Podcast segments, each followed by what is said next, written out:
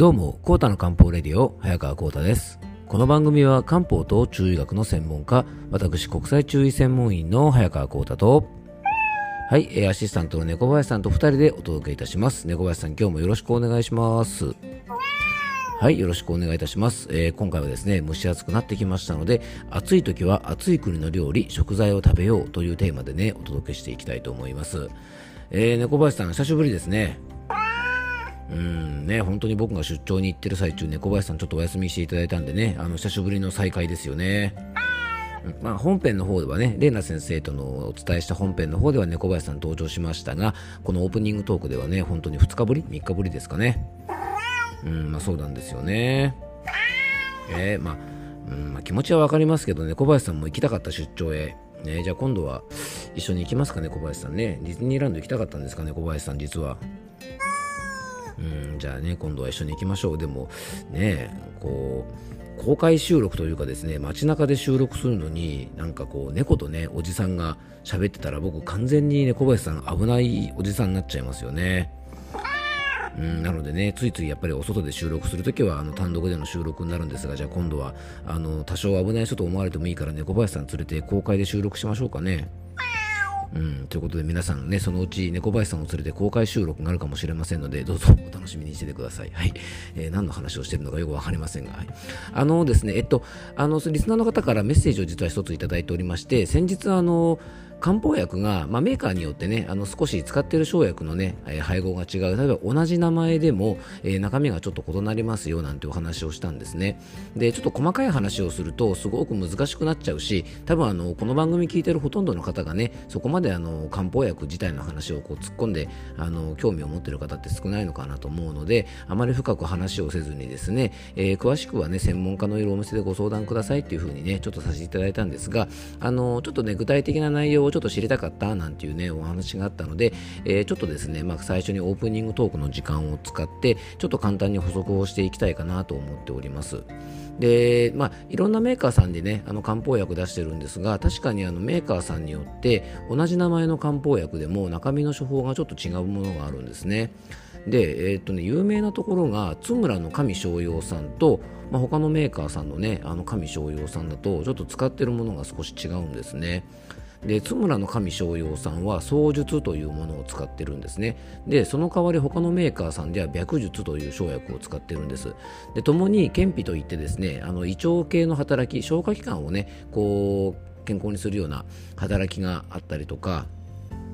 あとは体の中に滞った水をね少しこう吐かせるような働きがそれぞれあるんですがね。あの胃腸を整える力は白術の方がね優れてると言われていてあとあの水はけを良くするものは小術の方がいいなんていう風に言われてるんですね。なので、まあ、これをね、まあ、患者さんの体調とかによって、まあ、使い分けるのがあの正しい使い方とされているんですね。で実際あの津村さんの方がなぜ槍術を使ってるかっていうのはですねあのこれはあの僕が、ね、ちょっとお答えするべきとこではないあの津村さんのあの学術の方とかねやっぱ津村さんというメーカーさんなりの考え方があってその処方の意図があってそういうものを使われてるんですね。で、まあ、僕らはあのそれぞれのね漢方の専門家が、まあ、その方の体調に合わせてあの使い分けるときあの使い分けるお店もあると思いますし使い分ける先生もいると思いますしね。あとまあ逆に言うとですね、まあ、あのどちらか一つあればあのそこまですごく大きくね全くあの薬効が変わっちゃうとかってわけではなくてですねあの体調によって使い分けする方があのベあのベターではあると思うんですけどもね、まあ、そこまでじゃないから、まあ、一つあれば十分だなってことであの同じものを使ってるところもあると思うのでね、まあ、その辺がなんていうのかなその専門家の方とかねあの病院の先生とかによって使い方がちょっと異なるのでねあの詳しくはご相談をなんて話をしました。で結構このね白術と槍術とかが違うところが結構あってですねえっと補中液気糖っていうね気を補うあの力のあるね漢方薬すごく有名なんですが、まあ、これもですね槍術と白術があのそれぞれ使ってるメーカーさんがあの結構あったりするんですね。あと例えば五苓散とかね陶器芍薬散とか、まあ、ほなあの他のねいろんなまあ漢方製剤とかが白術の代わりにね槍術っていうものを使われている場合があるので、まあ、この辺はですねなんていうのかなあのどこのメーカーさんが何を使ってるかっていうのはまあこれはねもうネットで調べればあのいろいろわかるので、まあ、興味があったらねあのぜひあのご自分で調べていただけたらなと思います。で、まあ、あとね例えばそのなんでここのメーカーさんのねあの漢方薬はこれなんだみたいなところはさっきもちょっとお話ししましたけどそのメーカーさんなりの考え方があるのでねあの僕が解説すべきところではないかなと思いますし、えー、その専門それぞれの専門家の方が、まあ、いろんな考え方を持ってねあの漢方薬の使い方っていうのは選ぶので、えーまあ、そのあたりをねやっぱりあの一般の方が、えー、するっていうのはなかなかちょっと難しい部分もあるのかなと思ったので、え、ちょっとそれぞれね、え、専門の方にご相談してくださいなんていうね、え、ご紹介の仕方をしたのでちょっと分かりにくい部分がねあの確かにあったと思いますので、え、ちょっと今日はね最初に補足をさせていただきました、ー、それではね本題の方に入っていきたいと思いますので、えー、コータの漢方レディオ今日もよろしくお願いいたします。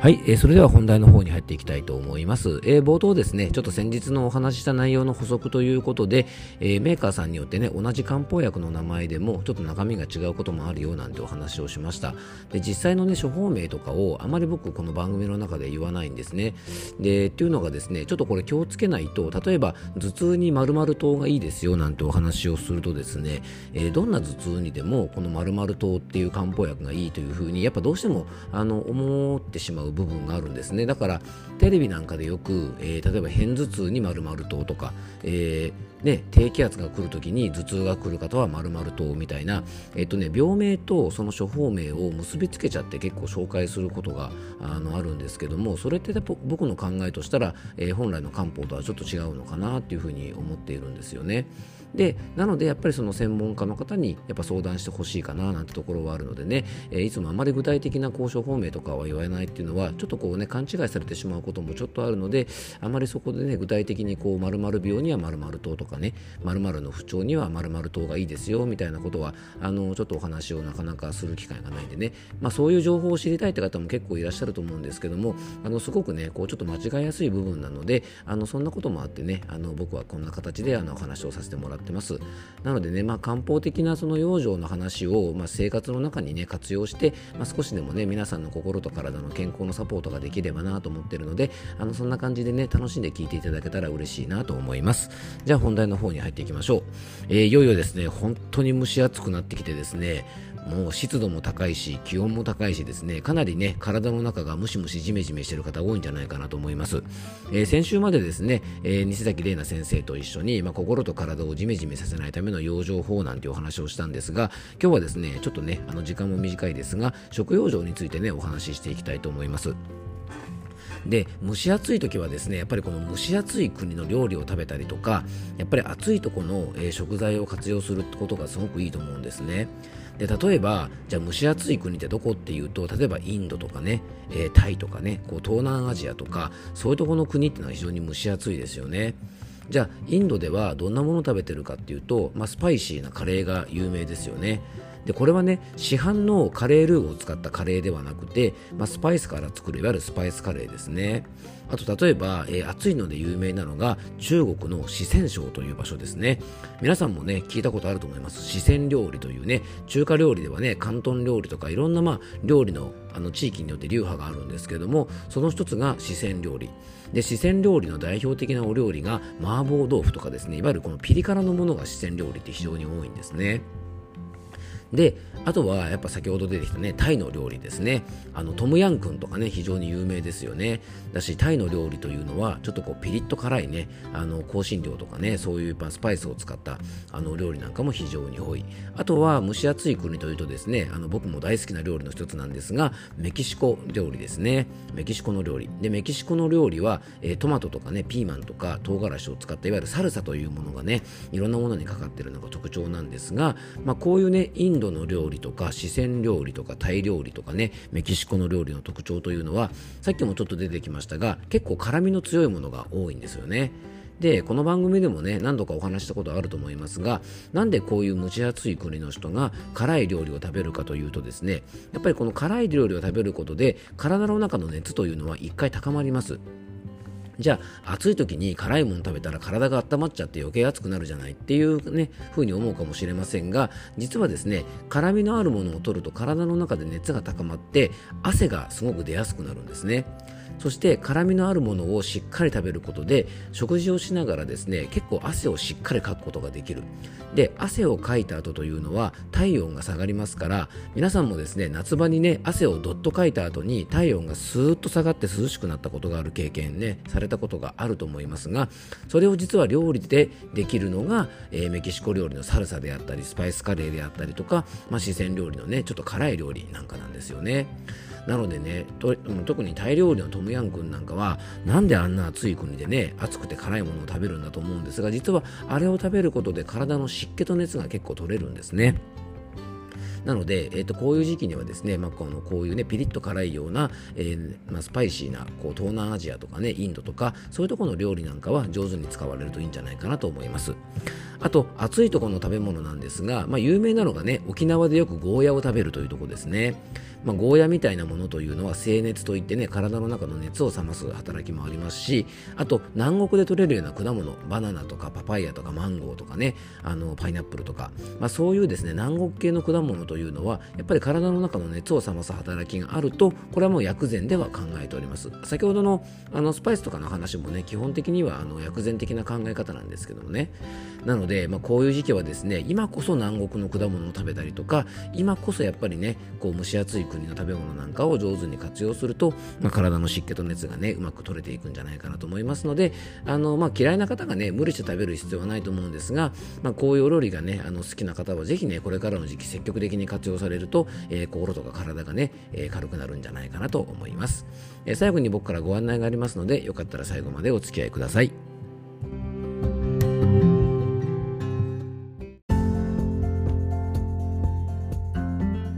はい。ということでね、今日は、えー、蒸し暑い時期には蒸し暑い国の食べよう、料理を食べようということでですね、えー、あとですね、あの暑い時期には暑い国のものを食べようということでね、あの食材とか料理について、ちょっと食用上の話をさせていただきました。まあ本当ね、これからどんどん蒸し暑くなっていきますし、まあ今年も猫林さんね、かなり暑くなりそうですね。うん、まあね、にゃんこさんもね、あの、ケムクジャラですからね、あの、暑い時期は苦手だと思います。なので、まあ、猫林さんもですね、あの、できる範囲で、あの、ちょっと蒸し暑い国の料理を食べたりしてですね、一緒にあのね、暑い夏を元気に、えー、過ごしていきましょうね。まあ、とりあえずね、猫林さんメキシカン食べに行こう、メキシカンをね、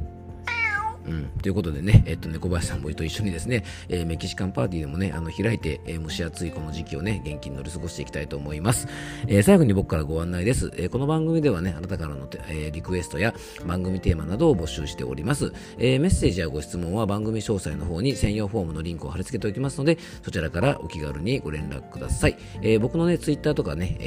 ー、インスタグラムの DM でも結構です。えそしてですね、僕と漢方相談をしてみたいという方はですね、え僕のお店のホームページページをご覧ください。えー、お問い合わせフォームやお店の LINE などから、えー、お気軽にご連絡いただけたらと思います。遠方の方もね、オンラインでの相談もしております。そしてね、6月29日の水曜日、もういよいよ来週ですね、えー、夜8時から、えー、夏を快適に過ごすための漢方的養生法ということでね、まあ、今日お話ししたようなですね、こんな食用生の話なんかも、いろいろオンラインのね、漢方セミナーでしたいと思いますので、えー、興味がある方はね、こちらの番組詳細の方に専用ホームページのリンクを貼り付けておきますので、よかったら覗いてみてください。いえー、今日も聞いていただきありがとうございます。どうぞ素敵な一日をお過ごしください。漢方専科サーター薬房の早川浩太でした。では、また明日。